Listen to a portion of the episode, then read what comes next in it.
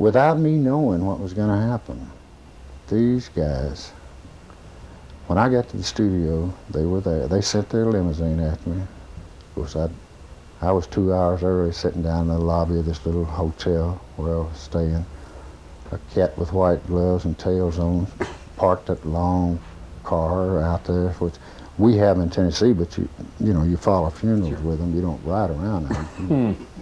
And he said, I came for Mister Perkins. I said, you got him, horse. He said, sir? I said, you got him, horse. I sat in the back seat of that car. Uh, the things that ran through my old rockabilly mind, uh, man, here you are, London, England, successful tour, uh, met what looks like the hottest group in America, the number one song here uh, in America at that time. Uh, you're a lucky man, Carl. I really was. And then I, when I got to the studio, Ringo said, Mister Perkins, you care if I record some of your songs? I said, you, you want me to write you some? He said, no, I, I really would like to do, honey, don't. I said, man, go at it. And I never forget, he said, hey, guys, he don't care. He got right on the drum. They didn't make over two passes at it till they had it. They went right, they cut Matchbox, they cut George saying, everybody's trying to be my baby.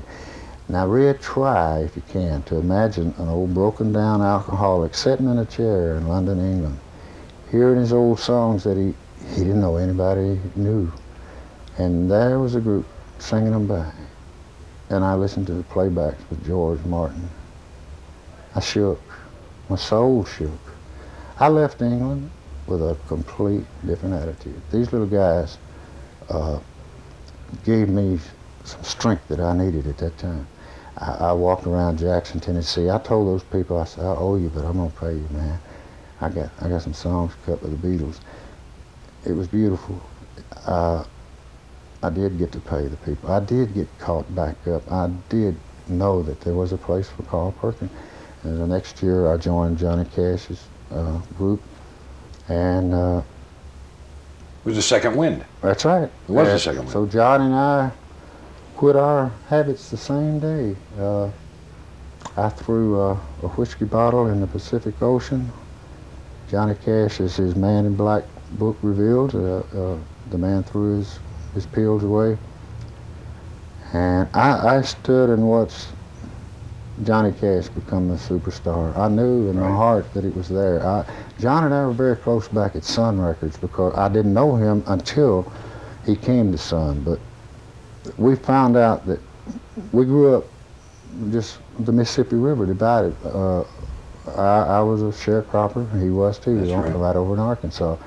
So John and I were really good friends, and then going through the ten years, going, standing beside him and playing for the Kings, the Queens, the prisons, the the lonely. I, I watched a man standing flat-footed and become a giant, and I, I was with him all the way. I love him to this day, and I always will. Uh, uh, it was it was great for me. It you know it, it took every day to bring me to Vancouver this afternoon. It's been beautiful. It really has. But Carl, one thing, you too are a giant.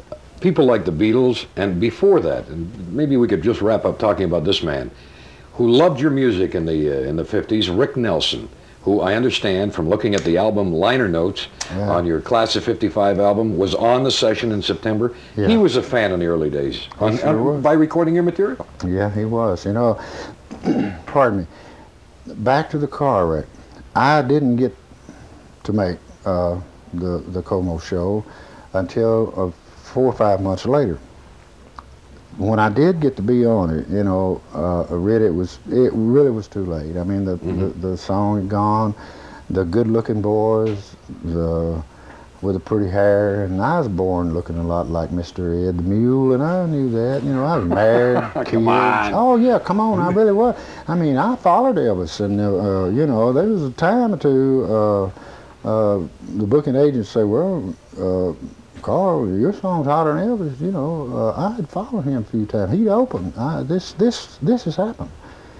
But uh, they wasn't, they wasn't no, really no following him. I tried to tell him, I said, oh, you better let me go on and get through, because he's going to ring them out, as the song says. Mm-hmm. He jerked them up and rang them out and hung them out to dry. But at any rate, when I did the show, Ozzie and Harriet Nelson was on, and she, uh, Ricky's mother, Harriet Nelson, told me, said, uh, little Ricky loves you. Said, he loves you. He, he loves stopping the blues. I, I said, that's Boppin' the Blues. Mm. That was the record that I came back after Blue Suede Shoes. That was the first one. And uh, she said, oh, he loves you. Uh, he's driving us crazy singing that Boppin' the Blues. Uh, he did, yeah, one of his first sessions, that song was on. It was later released. But you know, Red, I, I, I had read and heard through the years Uh, Ricky Nelson, a lot of my friends uh, that would work with him and know him, they said, boy, you, you ought to make a, you ought to just go to California and see him. He loves you, Carl, and he talks about you. I never, I never met him until uh, this past September, when he flew the plane that, that, that he died in uh, to Memphis. Carl, a landmark album, and I've heard the cuts on it, and uh, it sounds like you were jamming till the wee small hours of the uh, of the morning. How did how did it come together? The the Class of fifty-five album with with Jerry Lee Lewis and uh, Roy Orbison and Johnny Cash and Carl Perkins, and in, in the background, Rick Nelson and uh, and Johnny Fogerty. Yeah. How'd all this happen? The press turned out. I know I read some of that. Yeah, Red, I tell you, I got a phone call at my home in Jackson, Tennessee. My wife said, "Carl, it's Chips Moma."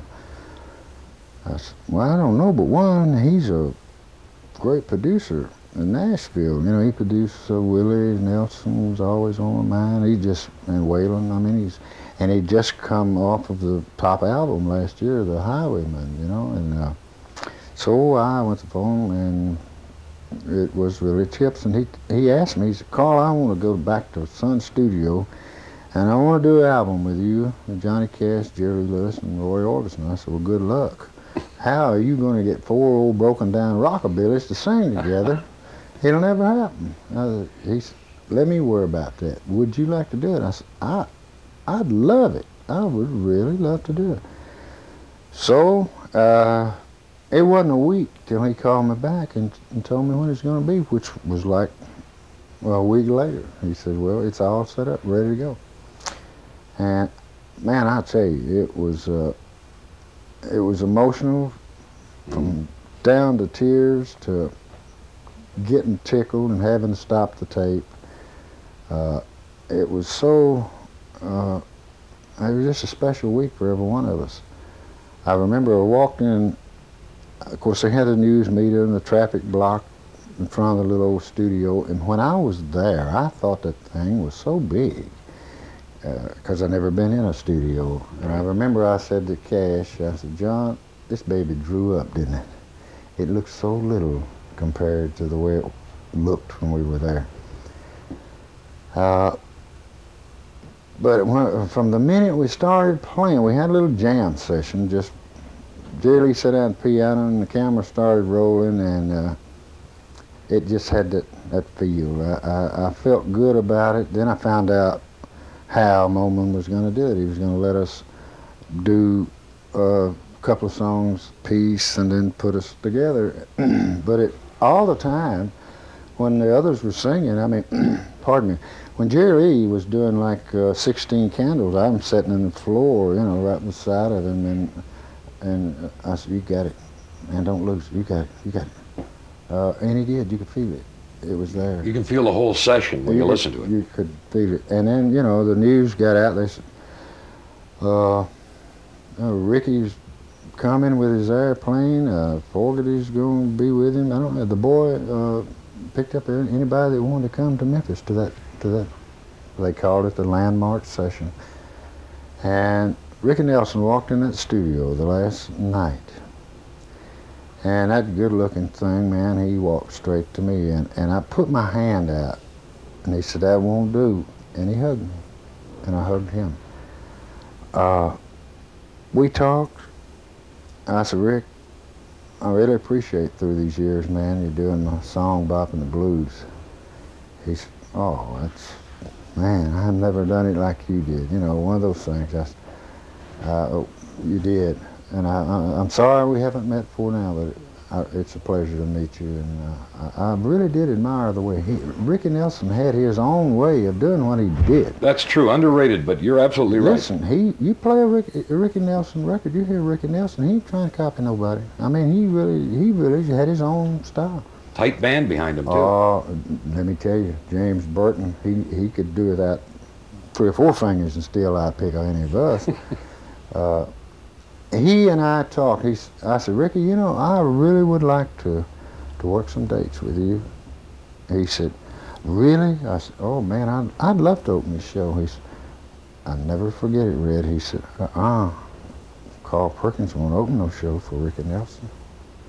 I said, well, I'd, I'd work hard, I'd try. He said, I mean, uh, I, I, I'll open them for you. Really, we were gonna work some together uh, this year. But the tragedy prevented then, it. Then it was over, you know, but it's it's kind of soul-shaking to think that for thirty years I never yeah. I never touched his hand, and then I did, and then it was over. But it was a, it's a great memory. I know uh, we, when I say we, Ricky stood beside me when we did the big train thing. He said, right here's where I want to sing. And uh, uh, Dave Edmunds, and uh, Marty Stuart, us four, we, we had our little quartet. Uh, he set, uh, when I say he, Moment set uh, just microphones all around the studio. It was, a, as the record reveals, it was just a happy, high-spirited feeling. There was Sam Phillips, the man that started us all, standing, right. standing next and singing. Singing? Is he singing?